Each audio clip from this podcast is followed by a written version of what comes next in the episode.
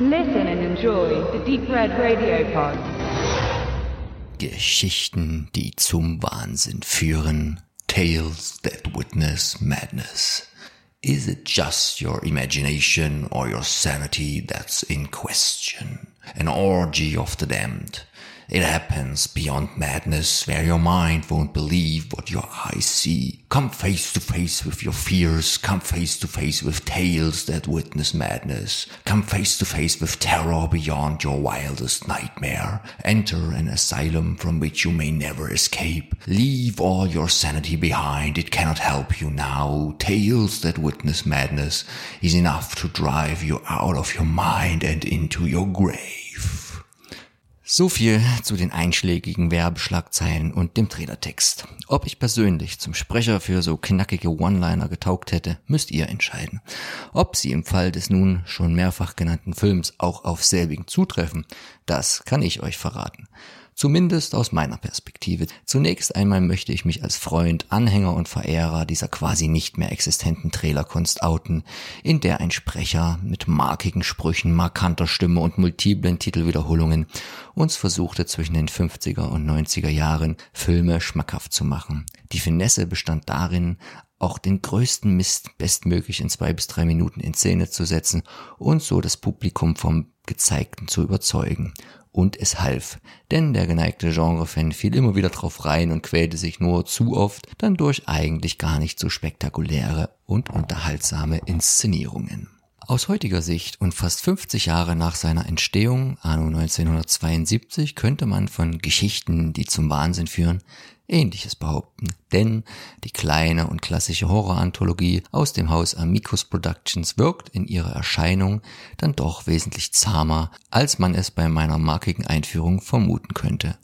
Was nicht bedeutet, dass ich einen schlechten oder gar langweiligen Film gesehen habe, sondern eher einen etwas betagten Grusler, der freilich nicht mehr unseren heutigen Sehgewohnheiten entspricht und wenn man ehrlich ist, einem jetzigen Publikum präsentiert wird, das zwischenzeitlich alles gesehen hat und anderes gewohnt ist. Mehr Schrecken, mehr Gewalt, mehr Sex, mehr Schnitte, mehr Geschwindigkeit, mehr Realismus, mehr Jumpscares oder zusammengefasst viel zu viel von allem.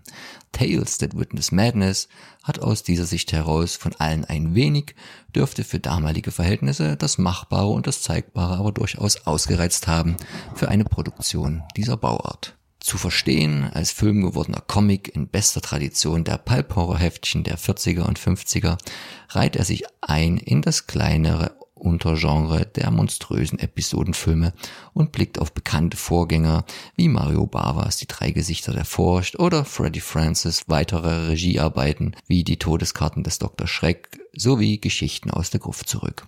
Gleichzeitig dient er aber auch als Vorbild für später folgende Produktionen dieser Bauart, wie George Romeros Creepshow, Die unheimliche Geisterstunde und deren Fortsetzungen. Auch heute gibt es den klassischen Episodenfilm natürlich noch, manchmal sogar außerhalb der Genrewelt, allerdings wird oft auf die früher übliche Rahmenhandlung oder gar den typischen Erzähler der Marke Crypt Keeper verzichtet.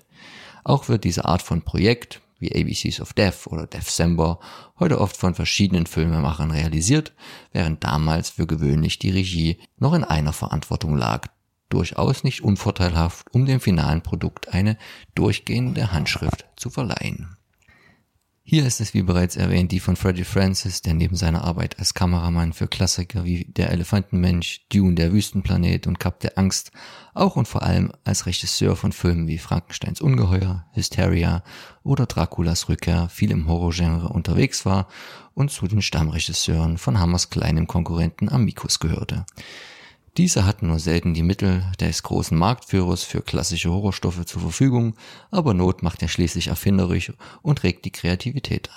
Diese möchte ich auch allen Produktionsbereichen von Tales That Witness Madness unterstellen, denn das niedrige Budget wird gut kaschiert durch wenige, aber liebevoll gestaltete Drehorte oder besser gesagt Studiokulissen kleines, aber nicht unbekanntes und recht feines Personal vor dem Objektiv, Geschichten, die zumindest zum Teil frische Horrormotive ins Genre brachten und neben Regisseur Freddie Francis weitere erfahrene Filmhandwerkerinnen in allen Bereichen hinter der Kamera Herausgekommen ist nach diesem Rezept eine Rahmenhandlung, die sacht vier ganz verschiedene Geschichten einbettet und entsprechend in einer futuristisch anmutenden psychiatrischen Klinik spielt. In dieser schwingt Dr. Tremaine, dargestellt von Genrekopf Donald Pleasence, noch besser bekannt aus seinen Rollen als Bond-Gegenspieler Blofeld in Man lebt nur zweimal und Dr. Loomis in einigen Teilen der Halloween-Reihe, das Zepter und hat den Erlenmeyer-Kolben fest in der Hand. Er führt seinen Kollegen Dr. Nicholas vier Insassen vor, deren gar merkwürdige Fälle er auf ganz bestimmte Weise rekonstruiert haben will und vier nicht allzu natürliche Erklärungen zu deren Lösungen parat hat. Kaum zu glauben, was dem renommierten Kollegen, gespielt von John Hawkins, der Quintus Arius aus Ben Hur oder General Allenby aus Lawrence von Arabien da zu Ohren kommt, was sich ungefähr so anhört. In Geschichte Nummer eins haben wir den im Genre öfter mal gesehenen Plot vom besten Freund eines Kindes im Vorschulalter, von dem die sich dauerstreitenden und immer beschäftigten Eltern glauben, dass dieser imaginär ist. Sohnemann sieht das natürlich anders und pflegt einen durchaus realen Umgang mit seinem Best Buddy Mr. Tiger, nachdem auch die Episode benannt wurde. Besagter Mr. Tiger kommt und geht, wann es ihm lieb ist, vornehmlich durchs Fenster, frisst nicht so gerne Gebäck, dafür am liebsten Kotelett blutig und mag die Eltern des kleinen Paul so gar nicht.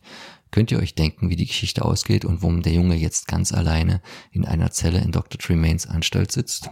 Den Raum daneben bewohnt der angesenkte Antiquar Timothy, der bei einem selbstgelegten Feuer nicht nur seinen Laden abfackelte und vermeintlich auch seine Freundin umbrachte, obwohl er sich eigentlich nur des teuflischen Bildes seines Onkel Alberts und dessen ebenso verfluchten Hochrades entledigen wollte. Denn nachdem eine unbekannte Macht ihn immer wieder auf das episodentitelgebende Gefährt zog, verfrachtete dieses den jungen Mann dann als Zeitmaschine im Sinne von H.G. Wells ins viktorianische London und eine gar Twilight-Zoneske Geschichte. Die dritte Story im Bunde ist dem Insassen Brian gewidmet. Der hatte bis vor kurzem noch ein schönes Leben mit, mit seiner schönen Frau Bella, hier gespielt von Joan Denver Clan Collins, bis er im Wald einen ganz besonderen Baum fand. Dieser trägt nämlich nicht nur weiblich-menschliche Züge, sondern auch eingeritzt den titelgebenden Namen Mel. Als Brian sein Fundstück schließlich mehr Aufmerksamkeit zukommen lässt als Bella, wird diese eifersüchtig und fährt harte, verführerische Geschütze im Kampf um ihren Garten auf. Aber auch Mel weiß sich zu wehren und am Ende heißt es in dieser interessanten Dreiecksbeziehung, es kann nur einen geben. Dieses Motto gilt auch in Bezug auf meine Lieblingsepisode, welche mit Mel hier auch schon benannt ist, denn allein die abstruse Idee gewinnt hier das Ranking, auch die Umsetzung trägt dazu bei, nimmt die komplette Folge doch am besten das spätere und noch comichaftere Creepshow-Flair vorweg und inspirierte sicher in der Folge auch Regisseure, die ihn Holz machten, wie Sam Raimi, Peter Jackson, Guillermo del Toro oder Tim Burton. In der vierten Zelle sitzt die ehemals erfolgreiche Literaturagentin Auriol, verkörpert von Kim, Vertigo Novak und erinnert sich an die Vorkommnisse vor und während einer Party für ihren hawaiianischen Klienten Kimo. Woran sie sich nicht erinnert, ist, wo ihre Tochter abgeblieben ist und warum sie in der Anstalt einsitzt. Ohne in diesem Fall tiefer auf die ausführlichste Episode eingehen zu wollen, bei der mehr Personen zum Zuge kommen und mehr Handlung vorgetragen wird, will ich nur verraten, dass diese sich für mich am schwächsten darstellt. Das hat zum ersten mit der etwas anderen und in meinen Augen nicht ganz passenden Grund- und Endkonstellation zu tun, verglichen mit den anderen Folgen, und zweitens nutzt sie nicht ihr Potenzial für den zwischenzeitlich vermeintlich angedeuteten Plot-Twist am Ende.